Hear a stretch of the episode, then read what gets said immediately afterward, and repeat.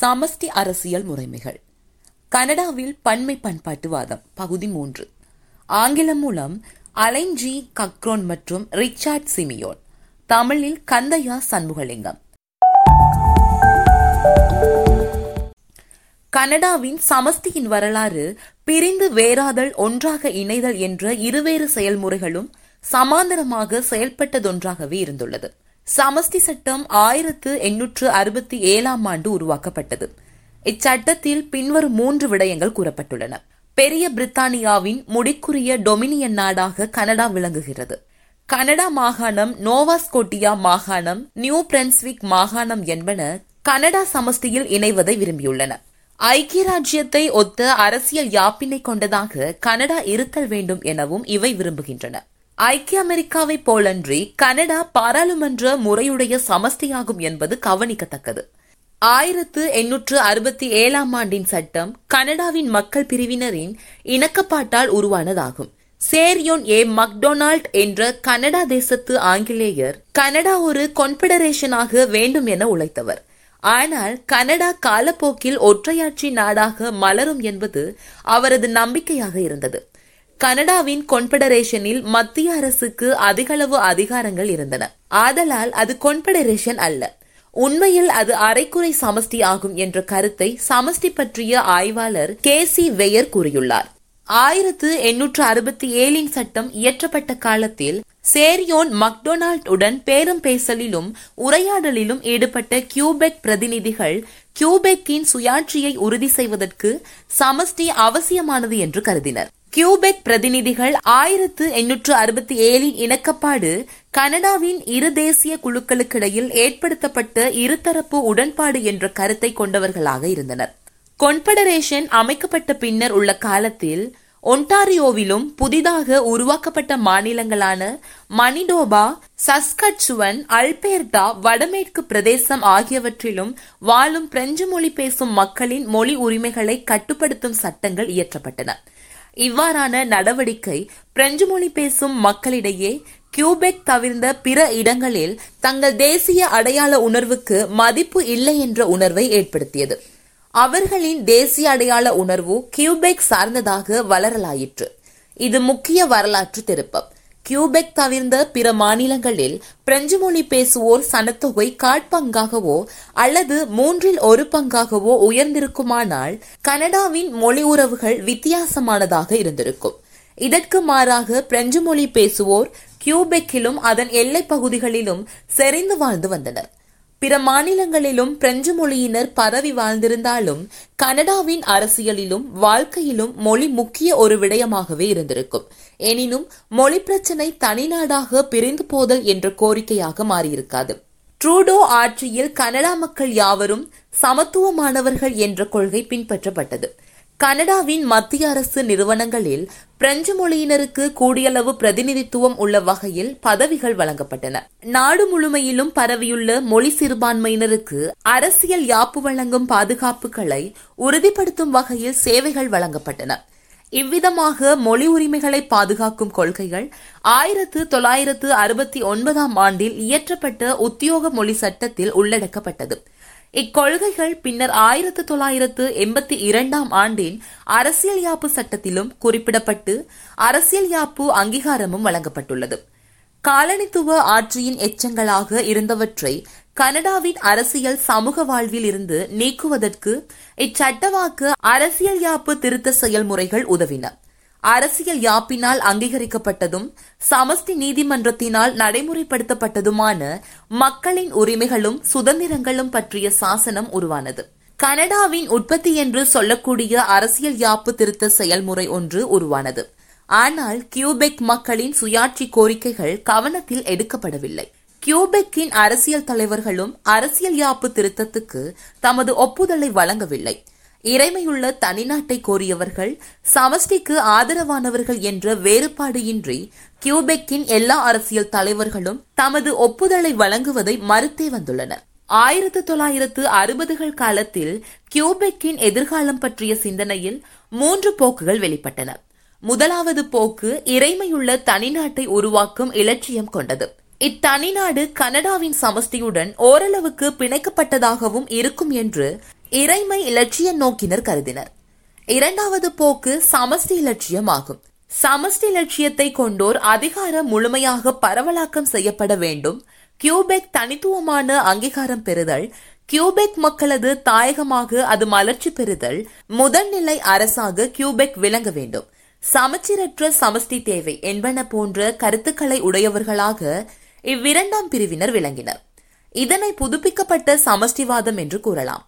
மூன்றாவது போக்கு ட்ரூடோவின் லட்சியம் என்று அழைக்கப்படக்கூடிய கனடா தேசம் முழுமையையும் தழுவியதான மொழி சம உரிமை கொள்கையாகும். முதலாவது லட்சியம் இன்னும் அடையப்படவில்லை. இரண்டாவது லட்சியம் இன்னும் அரசியல் யாப்பு அங்கீகாரத்தை பெறவில்லை. மூன்றாவது லட்சியம் அரசியல் யாப்பில் உட்படுத்தப்பட்டுள்ளது. உத்தியோக மொழி சட்டத்தில் உள்ளடக்கப்பட்டுள்ளது. இருந்தபோதும் கியூபெக்கு வெளியே பிரெஞ்சு மொழியின் பிரயோகம் பற்றிய பிரச்சனைகள் தொடர்வதை இச்சட்டத்தினால் தடுக்க முடியவில்லை. கியூபெக்கு வெளியே தேசிய இனப்பிரச்சினை தொடர்பான அரசியலில் வெவ்வேறு போக்குகள் உள்ளன. கனடாவின் ஆங்கில மொழி பேசுவோரில் சிலர் பிரிவினை கொள்கை பற்றி பரிசீலிப்பதற்கும் ஆலோசிப்பதற்கும் தயாராக உள்ளனர்.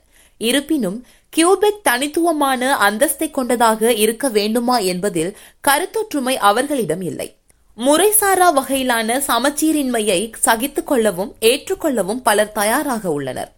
ஆனால் அதனை யாப்பு திருத்தம் மூலம் முறைசார் சமச்சீரின்மையாக மாற்றுவதற்கு பரவலான எதிர்ப்பு உள்ளது. கனடா தேசம் முழுமைக்குமான உத்தியோக மொழிகளாக இரு மொழிகள் இருத்தல் வேண்டும் என்ற கருத்துக்கு எதிர்ப்பு உள்ளது.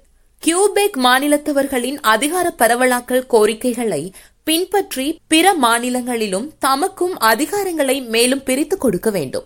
அரசியல் யாப்பு திருத்தம் வேண்டும் போன்ற கோரிக்கைகள் எழுந்துள்ளன.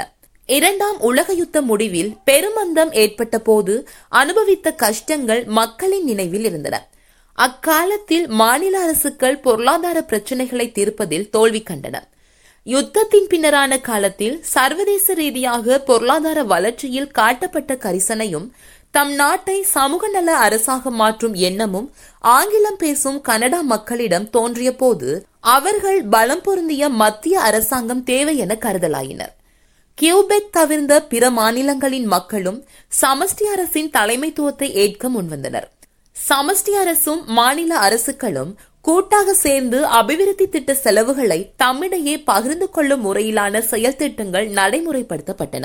தலைநகர் ஒட்டாவாவில் உள்ள சமஷ்டி அரசு இவ்வாறு நிதி முதலீடு என்ற சலுகையை காட்டி மாநிலங்களின் அலுவல்களில் தலையிடத் தொடங்கியது. ஆயிரத்து தொள்ளாயிரத்து எழுபதுகளில் நிலைமை மாறியது. மாநில அரசுகள் தம் அலுவல்களில் சமஷ்டி அரசு தலையிடுவதை விரும்பவில்லை. மாநிலங்களின் செலவுகள் அதிகரித்தன. கனடா ஒரு சமூக நல அரசாக மாறும் செயல் திட்டம் நிறைவேறியது. இக்கட்டத்தில் சமஷ்டி மாநில உறவுகளில் சர்ச்சைக்குரிய பிரச்சனைகள் மேற்கிளம்பின. உதாரணமாக எரிசக்தி பற்றிய பிரச்சனைகளை குறிப்பிடலாம். மாநிலங்களின் அரசு சமஷ்டி அரசு என்ற இரு நிலைகளில் சமத்துவம் உள்ளதே அல்லாமல் சமஷ்டி அரசு எசமான் நிலையில் உள்ளது. அதற்கு பணிந்து போகும் நிலையில் மாநிலங்கள் உள்ளன என்ற கருத்தை ஏற்றுக்கொள்ள மாநிலங்கள் விருப்பம் கொள்ளவில்லை. ஆயிரத்தி தொள்ளாயிரத்து எழுபதுகளில் பொதுசன அபிப்பிராயம் அதிகார பரவலாக்களுக்கு சார்பாக திரும்பியது. கியூபெக் மாகாணத்தில் சுயாட்சி கோரிக்கை வலுவடைந்தது. பிற மாநிலங்களை விட தமக்கு கூடிய அதிகாரங்களையுடைய அரசு அதாவது சமச்சீரற்ற சமஷ்டி வேண்டும் எனவும் அவர்கள் கோரினர். ஆனால் பிற மாநிலங்களில் வேறுபட்ட கோரிக்கைகள் எழுந்தன. சில மாநிலங்கள் கூடிய அதிகாரங்களை கேட்டன. மாநில அதிகாரம் கூட்டப்பட வேண்டும் என்றும் நாம் வெளியே நிற்பதையே விரும்புகிறோம் எனும் கோரிக்கையை முன்வைத்தன. சில மாநிலங்கள் எமக்கு மத்தியில் உள்ள பிரதிநிதித்துவம் போதாது. எம்மை உள்ளே விடுங்கள் என்று கேட்டன. கியூபெக்கில் எழுந்த சுயாட்சி கோரிக்கைகளுக்கு சமாந்தரமான போக்குகள் பிற மாநிலங்களிலும் வளர்ச்சியுற்றதை காணலாம். சமஷ்டி அரசு என்ற பலமிக்க கோலியாத் ராட்சதனுக்கு எதிராக மாநிலங்கள் என்ற குள்ளர்கள் தமது சுயாட்சி தனித்துவம் என்ற கோரிக்கைகளை முன்வைக்கலாயினர். கியூபெக்கு தனியாட்சி உரிமையை கோரும் பார்ட்டி கியூபெக்கோய்ஸ் ஆயிரத்தி தொள்ளாயிரத்து அறுபத்தி எட்டில் ஆரம்பிக்கப்பட்டது. இக்கட்சி ஆயிரத்தி தொள்ளாயிரத்து எழுபத்தி ஆறில் முதன் முதலாக தேர்தலில் வெற்றி பெற்றது. இதன் பின்னர் கியூபெக் கட்சியும் தாராண்மை கட்சியும் மாறி மாறி ஆட்சியை பிடித்தன. தாராண்மை கட்சியினர் சமஷ்டிவாதிகளாக இருந்தனர். கியூபெக் கட்சி தமது ஆட்சி காலத்தில் ஆயிரத்தி தொள்ளாயிரத்து முப்பதில் ஒரு தடவையும் பின்னர் ஆயிரத்தி தொள்ளாயிரத்து தொன்னூற்றி ஐந்திலும் சர்வசன வாக்கெடுப்பை கியூபெக்கில் நடத்தியது. சுதந்திர கியூபெக் அரசை நிறுவுவதற்கு வாக்களிக்கும்படி மக்கள் வேண்டப்பட்டனர். ஆயிரத்தி தொள்ளாயிரத்து தொன்னூற்றி ஐந்தாம் ஆண்டில் சுதந்திர கியூபெக்குக்கான ஆம் வாக்குகள் இல்லை வாக்குகளை விட ஐம்பதாயிரம் குறைவாக கிடைத்ததால் ஒரு வீதத்திலும் குறைந்த வாக்கு வித்தியாசத்தால் சுதந்திர கியூபெக் கோரிக்கை தோல்வியுற்றது. கனடாவில் அரசியல் யாப்பு திருத்தம் பற்றிய பேரம் பேசல்கள் ஆயிரத்தி தொள்ளாயிரத்து அறுபதுகளில் ஆரம்பித்தன. ஆயிரத்தி தொள்ளாயிரத்து எழுபத்தி ஓராம் ஆண்டில் விக்டோரியா சாசனம் நிறைவேற்றப்படக்கூடிய சாத்தியக்கூறுகள் இருந்தன. இருப்பினும் கியூபெக் மாநிலத்தின் அபிலாஷைகளை பூர்த்தி செய்யக்கூடியனவாய் சாசனம் அமையவில்லையாதலால் அது நிறைவேற்றப்படவில்லை. ஆயிரத்தி தொள்ளாயிரத்து எழுபத்தி ஒன்பதில் மீண்டும் பேச்சுவார்த்தைகள் தொடங்கின. கனடாவின் யாப்பு எப்படிப்பட்டதாக இருக்க வேண்டும் என்ற வேறுபட்ட நோக்குகள் இப்பேச்சுவார்த்தைகள் ஊடாக வெளிப்பட்டன. அவ்வாண்டு செப்டம்பர் மாதத்தில் சமஷ்டி மாநில மாநாடு நடைபெற்ற போது ஒன்றோடு ஒன்று முரண்படும் கருத்துக்கள் அரங்கேற்றப்பட்டன. இதன் பின்னர் சமஷ்டி அரசு அரசியல் யாப்பு ஒன்றை நிறைவேற்ற தீர்மானித்தது. மாநிலங்களின் சம்மதம் இதற்கு கிடைக்காத காரணத்தால் உயர்நீதிமன்றம் இதன் நிறைவேற்றத்தை தடைப்படுத்தியது. இறுதியில் சமஷ்டி அரசும் ஒன்பது மாநிலங்களும் ஒப்புதல் அளித்த சட்டம் நிறைவேற்றப்பட்டது. ஆயிரத்தி தொள்ளாயிரத்து எண்பத்தி இரண்டாம் ஆண்டின் அரசியல் யாப்பு சட்டம் என்று அழைக்கப்படும் இச்சட்டத்துக்கு கியூபெக் மாநிலத்தின் சம்மதம் கிடைக்கவில்லை. கியூபெக் மாநிலத்துக்கும் ஒட்டாவா நகரில் உள்ள சமஷ்டி அரசுக்கும் இடையில் நெருக்கடியும் முருகல் நிலையும் தொடர்ந்தது. ஒட்டாவாவில் கன்சர்வேட்டிவ் கட்சி ஆட்சி அமைத்த போது கியூபெக் மாநிலத்தை எமது குடும்பத்துக்குள் கொண்டு வருவோம் என்று புதிய அரசாங்கம் முன்வந்தது. இதன் பயனாக மீச்லேக் ஒப்பந்தம் நிறைவேற்றப்பட்டது. கியூபெக்கினை தனித்துவமிக்க சமூகமாக ஏற்று. சமஸ்டி அரசின் நிதி செலவுகள் அதிகாரம் பற்றிய பிரச்சினைகள் அரசியல் யாப்பு சீர்திருத்தம் தொடர்பான வீட்ரோ அதிகாரம் குடிவரவு உயர்நீதிமன்றத்துக்கு நீதிபதிகளை நியமித்தல் ஆகிய விடயங்கள் என்பன மீச்லேக் ஒப்பந்தத்தில் உள்ளடக்கப்பட்டிருந்தன. சமஷ்டி அரசாங்கமும் மாநில அரசாங்கங்களும் ஆரம்பத்தில் ஒப்பந்தத்தை ஏற்றன. அதன் பின்னர் ஒப்பந்தத்துக்கு எதிர்ப்பு கீழ்மட்டங்களில் இருந்து உருவானது. உரிமைகளும் சுதந்திரங்களும் பற்றிய சாசனம் சமஷ்டி அரசாங்கம் ஆகியவற்றை ஒப்பந்தம் பலவீனப்படுத்தும் என்ற கருத்து வலுப்பெற்றதால் மாநில அரசுகளிடமிருந்து இணக்கத்தை பெற்றுக்கொள்ள முடியவில்லை. இதன் பின்னரும் ஆயிரத்தி தொள்ளாயிரத்து தொன்னூற்றி மூன்றாம் ஆண்டில் சார்லோக் ட்ரவுன் ஒப்பந்தம் ஏற்படுத்தப்பட்டு தீர்வு முயற்சி மேற்கொள்ளப்பட்டது. இத்தடவை பேச்சுவார்த்தை நிகழ்ச்சி நிரல் விரிவாக்கப்பட்டது. கியூபெக் மட்டுமல்லாமல் பிற மாகாணங்களின் பிரச்சினைகளும் நிகழ்ச்சி நிரலில் சேர்க்கப்பட்டன. பழங்குடி மக்களின் தலைவர்களும் பேச்சுவார்த்தை மேசையில் அமர்ந்து பங்கேற்றினர். பரவலான பொதுமக்கள் பங்கேற்பும் இச்செயல்முறையில் இருந்தது. நாடளாவிய ரீதியில் சர்வசன வாக்கெடுப்பு நடத்தப்பட்ட போது ஒப்பந்தம் ஏற்கப்படாமையால் தோல்வியடைந்தது. கனடாவின் மக்கள் தமது வேற்றுமைகளுக்கான தீர்வை காணக்கூடிய அரசியல் யாப்பை உருவாக்குவதில் மீண்டும் ஒரு தடவை தோல்வியை தழுவினர்.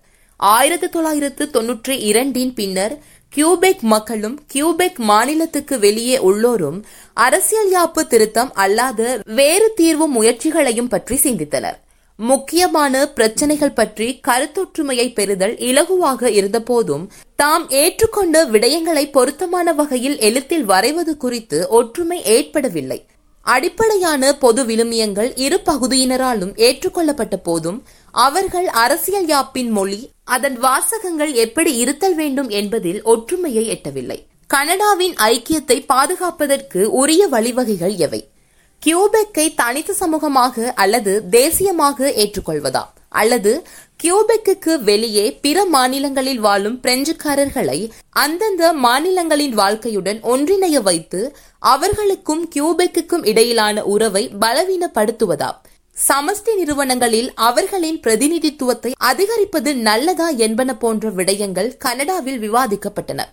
இந்த விவாதங்கள் ஐக்கிய ராஜ்யத்தில் அதிகார பரவலாக்கம் பற்றியும் ஸ்பெயின் நாட்டில் சுயாட்சி பற்றியும் எழுந்த விவாதங்களை ஒத்தவையாக இருந்தன. பிரிவினை பற்றி கனடாவின் உயர்நீதிமன்றம் ஆயிரத்தி தொள்ளாயிரத்து தொன்னூற்றி எட்டாம் ஆண்டில் கூறிய விளக்கம் அரசியல் யாப்பு நோக்கில் மிக முக்கியத்துவம் வாய்ந்தது.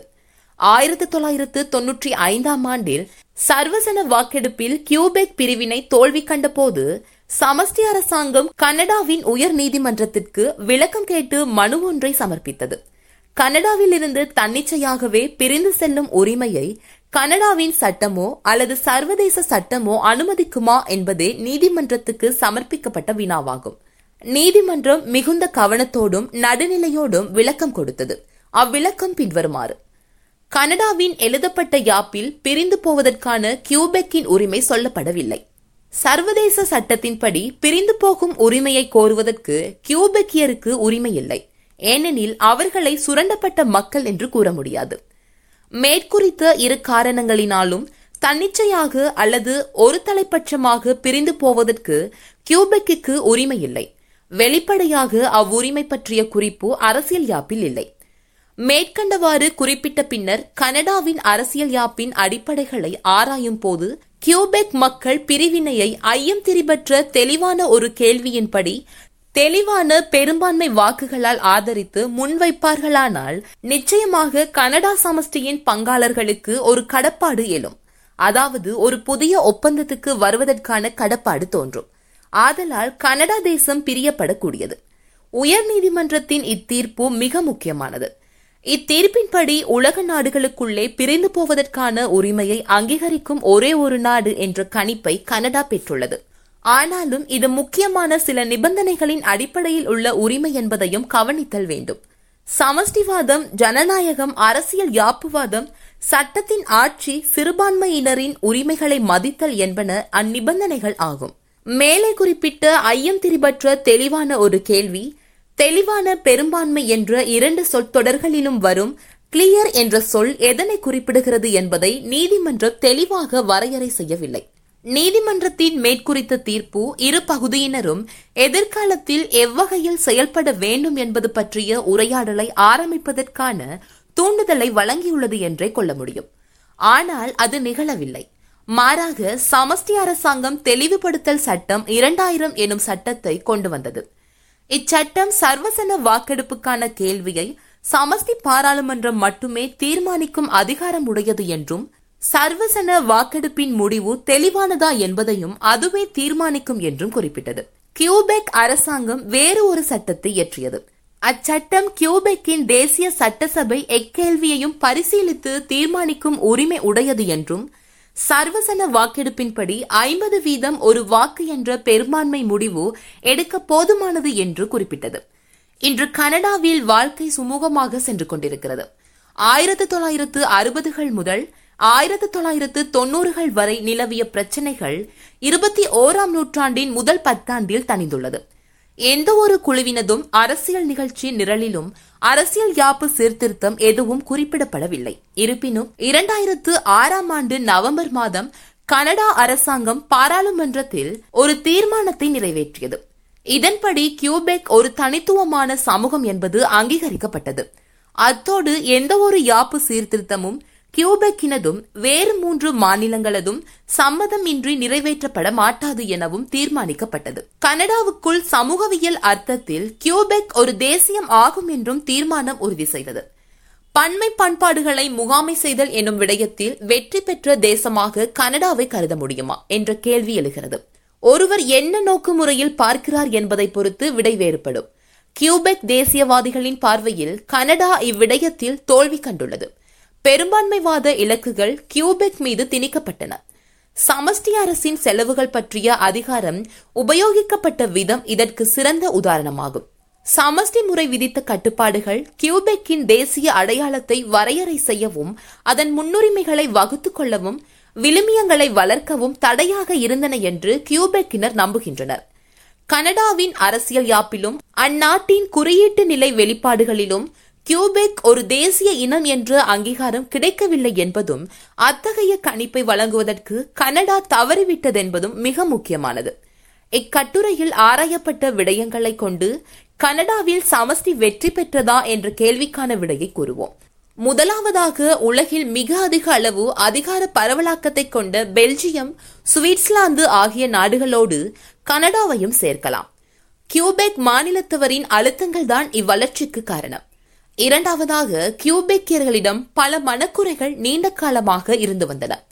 இவை வரலாற்று முக்கியத்துவம் உடையன. இருப்பினும் இக்குறைகள் பெருமளவுக்கு நிவர்த்தி செய்யப்பட்டுள்ளன. கியூபெக்கியர்கள் சமஷ்டி அரசின் நிறுவனங்களில் ஓரங்கட்டப்பட்ட விளிம்பு நிலையினராக இருந்த நிலை இன்று பெருமளவுக்கு குறைந்துள்ளது. கியூபெக் மாநிலத்துக்குள்ளே பிரெஞ்சு மொழி பேசுவோர் உள்நாட்டு பொருளாதாரத்தில் விளிம்பு நிலைக்கு தள்ளப்பட்டிருந்தனர் என்பதை ஆயிரத்தி தொள்ளாயிரத்து அறுபதுகளில் இரு மொழியும் இருமை பண்பாடும் பற்றிய ஆணைக்குழு ஆவணப்படுத்தி இருந்தது இப்பிரச்சனை இன்று தீர்க்கப்பட்டு விட்டது மூன்றாவதாக நிதி சமஷ்டி செலவுக்கான அதிகாரம் என்ற விடயங்களில் மாநிலங்களில் நிதி சுயாட்சி அதிகாரம் இன்று உள்ளதை காணலாம். மாநில அரசுகள் சமஷ்டி அரசுடன் ஒப்பிடுகையில் கூடியளவு சுயாட்சி அதிகாரத்தை செலுத்துகின்றன. சமஷ்டி அரசிலிருந்து பெறப்படும் நிதி மாற்றங்களை விட மாநிலங்களில் வருவாய் அதிகமாக உள்ளது. ஏனைய சமஷ்டிகளோடு ஒப்பிடும்போது கனடாவில் மாநிலங்களின் வருவாயின் குறைந்த ஒரு விகிதமாகவே நிதி மாற்றங்கள் உள்ளன. நிதி மாற்றங்களுடன் நிபந்தனைகளை விதிப்பதும் கனடாவில் குறைவு. மாநிலங்களுக்கு என ஒதுக்கப்பட்ட நியாயாதிக்க விடயங்களில் சமஷ்டி அரசாங்கம் தலையிட்டு தானாகவே புதிய செயல் திட்டங்களை உருவாக்கும் சமஷ்டி அதிகாரத்தை கட்டுப்படுத்துவதில் கியூபெக் தலைமையில் செயல்பட்ட மாநிலங்கள் வெற்றி கண்டன. கனடாவின் கியூபெக் சமூகம் தமது தேசியத்தை கட்டி வளர்க்கும் திட்டத்தில் வெற்றி கண்டுள்ளது. கனடாவின் சமஷ்டியினால் இதனை தடுக்க முடியவில்லை என்பது மிக முக்கியமான விடயம். கனடாவுக்குள் கியூபெக் மாநிலம் செயல் துடிப்புள்ளதும் சுயாதீனமானதுமான சிவில் சமூகம் ஒன்றை உருவாக்கியுள்ளது. கியூபெக்கில் தனித்துவம் மிக்க சமூக கொள்கைகள் செயல்படுத்தப்படுகின்றன. கியூபெக்குள் குடியேறும் குடியேறிகளை ஒருங்கிணைக்கும் சுயாதீனமான கொள்கைகளை அம்மாநிலங்கள் செயல்படுத்துகிறது. அங்கு செயல்வளம் மிக்க வர்த்தக சமூகம் ஒன்று உள்ளது. கியூபெக்கின் பிரதிநிதிகள் சமஷ்டி அரசு நிறுவனங்களில் செல்வாக்கு மிக்கவர்களாக செயல்பட்டு வருகிறார்கள். ஆயிரத்தி தொள்ளாயிரத்து அறுபத்தி எட்டுகளுக்கு பிந்திய காலத்தின் பெரும்பகுதிகளில் கியூபெக்கின் தலைவர்களே கனடாவின் பிரதமர்களாகவும் பதவி வகிக்கிறார்கள்.